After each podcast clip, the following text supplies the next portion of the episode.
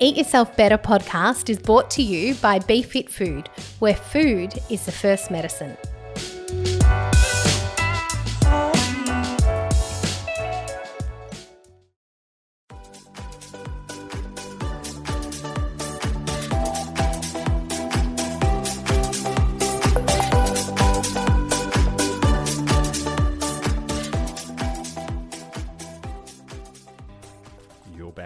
Dr. Ben, RPP FM Health Matters. Uh, we've got Kate joining us again, BeFit Foods. Uh, Kate, welcome to the show. Thank you for having me. Glad to be here. Yeah, great. Thank you for making the time. Now, uh, foods. Uh, food is always on our mind. I, there was some stat I can't remember. But we think about sex and food X amount of times a day. I don't know what the stat is, but it's a lot. 300 times for food. Oh, and how much for sex? I'm not too sure. I haven't looked that one up. But 300 times a day for food. That's Yeah, a lot. It's a lot. It's Yeah. a lot. Tell us food and mental health. Mental health's a big conversation. Um, tell us a bit about that. So um, I guess at the moment, particularly with the pandemic challenges, a lot more has come in the media about mental health. And I feel like, you know, prior to the pandemic, perhaps it wasn't talked about as much as it should have been.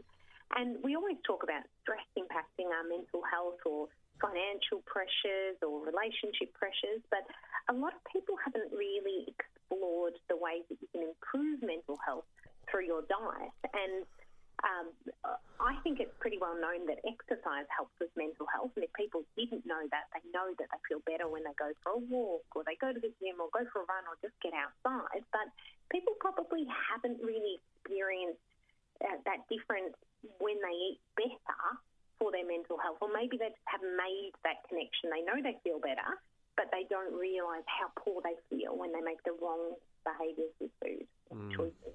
Why, why do you think we didn't talk about it as much as we should have? Oh, I think it really had that awful tag about it. I, I think that stigma of mental health, um, that if you admitted to mental health, then maybe you'd be disadvantaged in some way in your employment or in your social circle or, you know, that, that people used to talk about, uh, you know, if you were, I don't know, being weak or something like that. And obviously it takes a lot of courage to come up, come up and actually say something. So they're the stronger people, not the weaker people. But I think that that stigma that um, we- we've really managed to um, knock down, I think, over the pandemic. The pandemic, the COVID pandemic, we've heard of the COVID kilos. Now, I don't know about you, but I've had COVID and I lost kilos. I didn't gain kilos when I had COVID.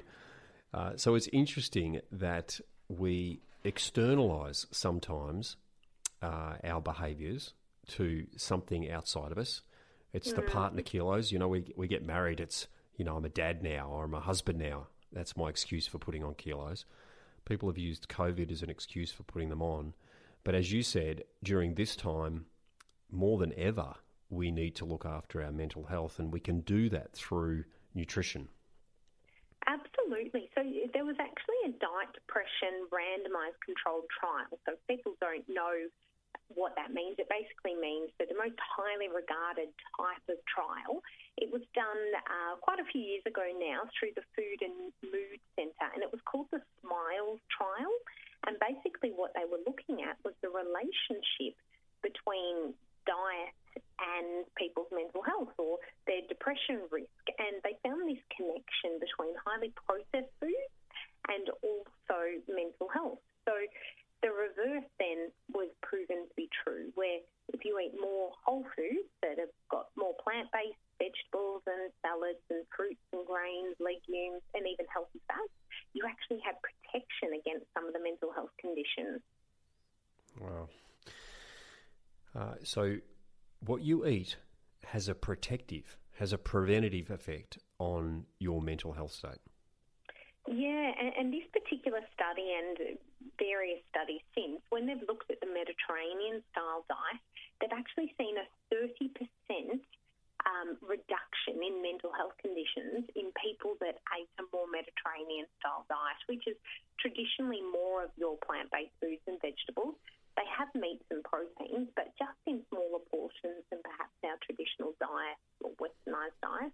and they also um, are living a lot more off the land. So the food that's available is more whole food style, more of the grains and legumes, um, as opposed to the processed foods in the you know the middle aisles of the supermarket.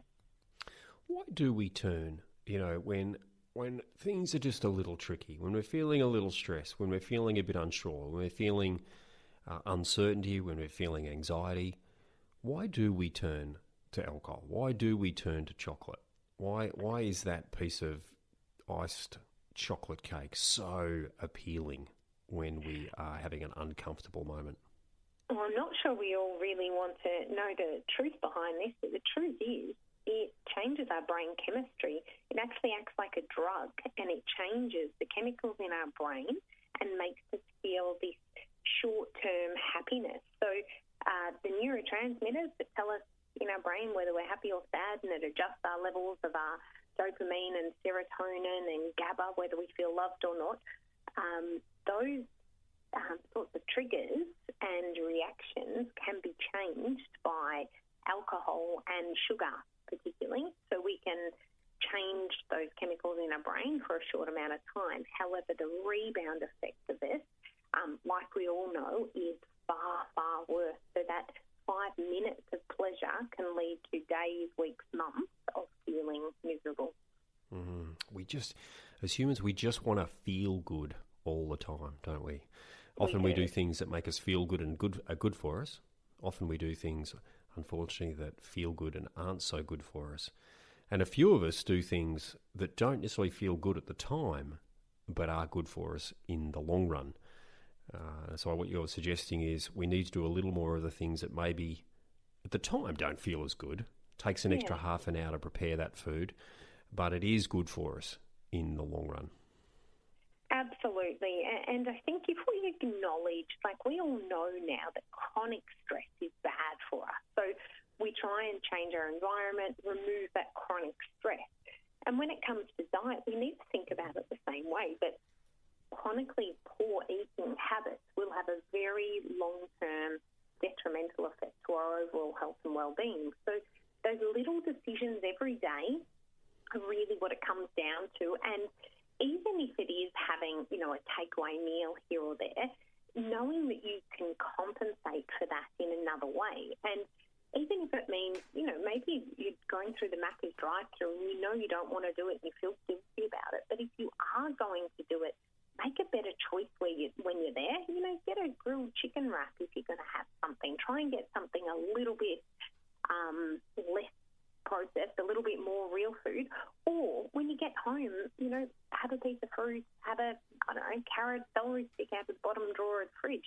Try and counteract it. Try and make up for it in some other way and give yourself something good to counteract the bad as opposed to just feeling guilty and then going into this cycle of I might as well have an ice cream now when I get home or I might as well have chocolate because I've ruined it anyway. Nothing is um, really ruining it You compensate for anything. And that could be as simple as getting up the next day and going for a nice long walk or fasting in the morning till 12 o'clock, you know, and burning whatever excess you put in the night before, burning it off and getting back to that healthy zone again by midday. So it's pretty easy to compensate. And I think that's, you know, that's something we can all do on a daily basis that if we make those decisions, compensate for them, but don't beat yourself up about them either because it, it's easy to overcome them. You just need to put yourself in the mindset that you can. Mm. Gee, that was a powerful conversation we had last week about it's not always what you eat, it's when you eat it too, by the way, Kate. Really. And if mm. you missed that, uh, missed that episode or that show last week, uh, we were chatting about that it's that it's not always just what you eat, but it's when you eat it, and the idea of doing some intermittent fasting, shifting when you eat, the space between the, uh, when you choose to have your meals, uh, and how much of an impact that can make. So, Kate, the, what would you suggest? What are, what are um, you know maybe three key things that people maybe want to think about that they could do in addition to just the Mediterranean diet, eating well? Yeah. What else could what else could they do? Well, there's a couple of things, and I often talk about the three P's.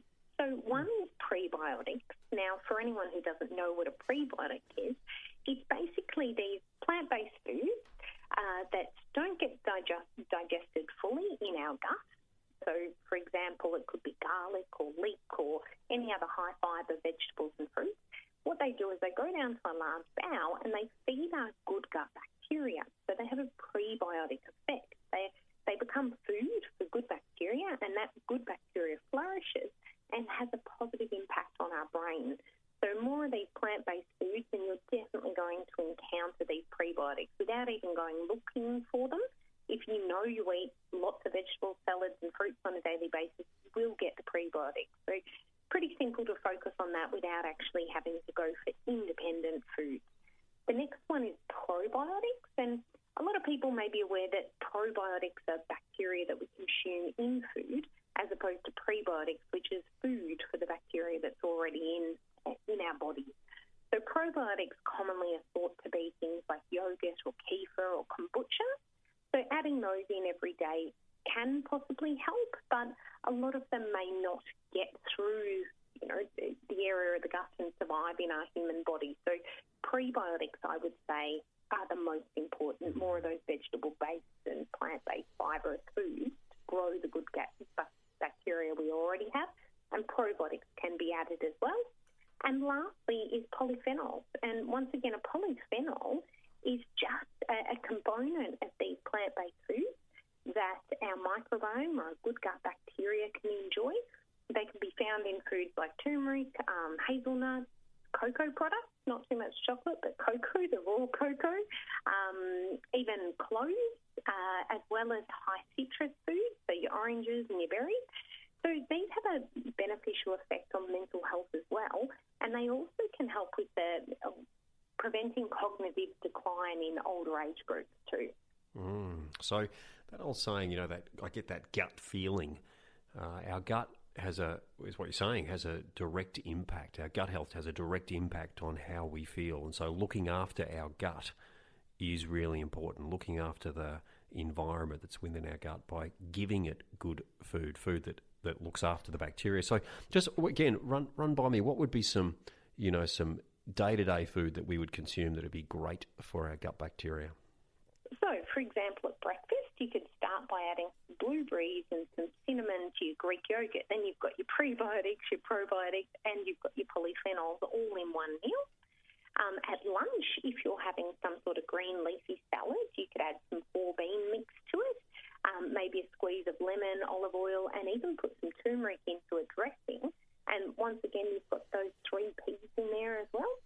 Uh, perhaps then for dinner, um, obviously going for a good variety of your your veggies, but you could put them into a simple meal like a bolognese sauce. I know I grate up maybe seven or eight different vegetables in my bolognese, and that's the way that I know if my kids are having pasta, they can have pasta seven nights a week as long as they're having one or two cups of my sauce with a bit of pasta because I'll put things in like um, really finely chopped mushrooms that you can't see, it's in the lentils, it's in a red kidney beans, carrot grated up, some zucchini grated up, and even the stalks of broccoli. So if they're having broccoli the night before, then I'll keep all the stalks, chop them up really fine, and put them into the bolognese as well. So there's, there's nothing you can't hide in a good bolognese. Mm, my wife makes an incredible bolognese.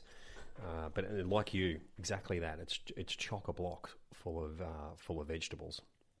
Yeah, Which, and it's enjoyable too. We mm. all love bolognese. mm, mm. Tell me, you know, there's a general theme, I've got to tell you, Kate, to what you seem to talk about, and it's the whole idea of whole foods. You know, getting back to eating whole foods, foods that you would get from the fruit and veg shop, uh, not necessarily from Woolies. I know we often talk about Woolies and Coles in our IGAs, and we do love you guys. Uh, but our, our just our good old fruit and veg.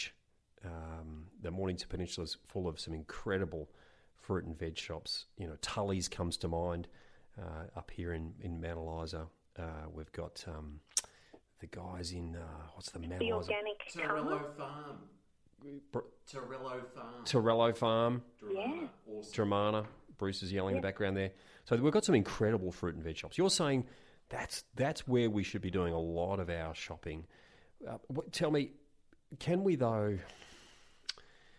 Can we take shortcuts? You know, you hear so much about you know the you know the multivitamin tablets or the you know the the powdered shake that's got all the things that you need. It's almost like something mm. sci-fi where in the future we won't have to cook or you know go fruit and veg shopping. We'll just swallow a pill. Yes. Is it as good?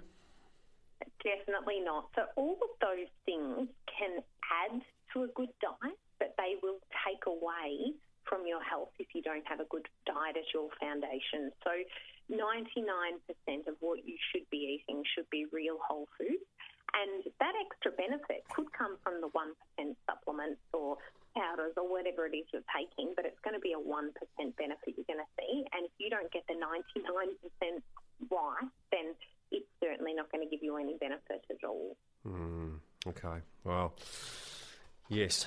Uh, do what uh, sometimes doesn't feel good, but it is good for you. Take the time, prepare those whole foods, uh, look after your gut health, um, and your mindset will be way, way better. Kate, great conversation today. Again, thank you so much for being on the show. Look forward to catching up with you next week. Enjoy the rest of your day. What's on for you for the rest of the day? Oh, uh, well, trying to um, get outside for a run at some point once there's a break in the rain. Of course you are. You've just you probably were listening into Dr. Callum's uh, segment before you you about move it, otherwise you lose it. So, uh, Absolutely. like Thank a Great you. idea. Enjoy your day. You too. Thanks, Bye. Kate. Bye.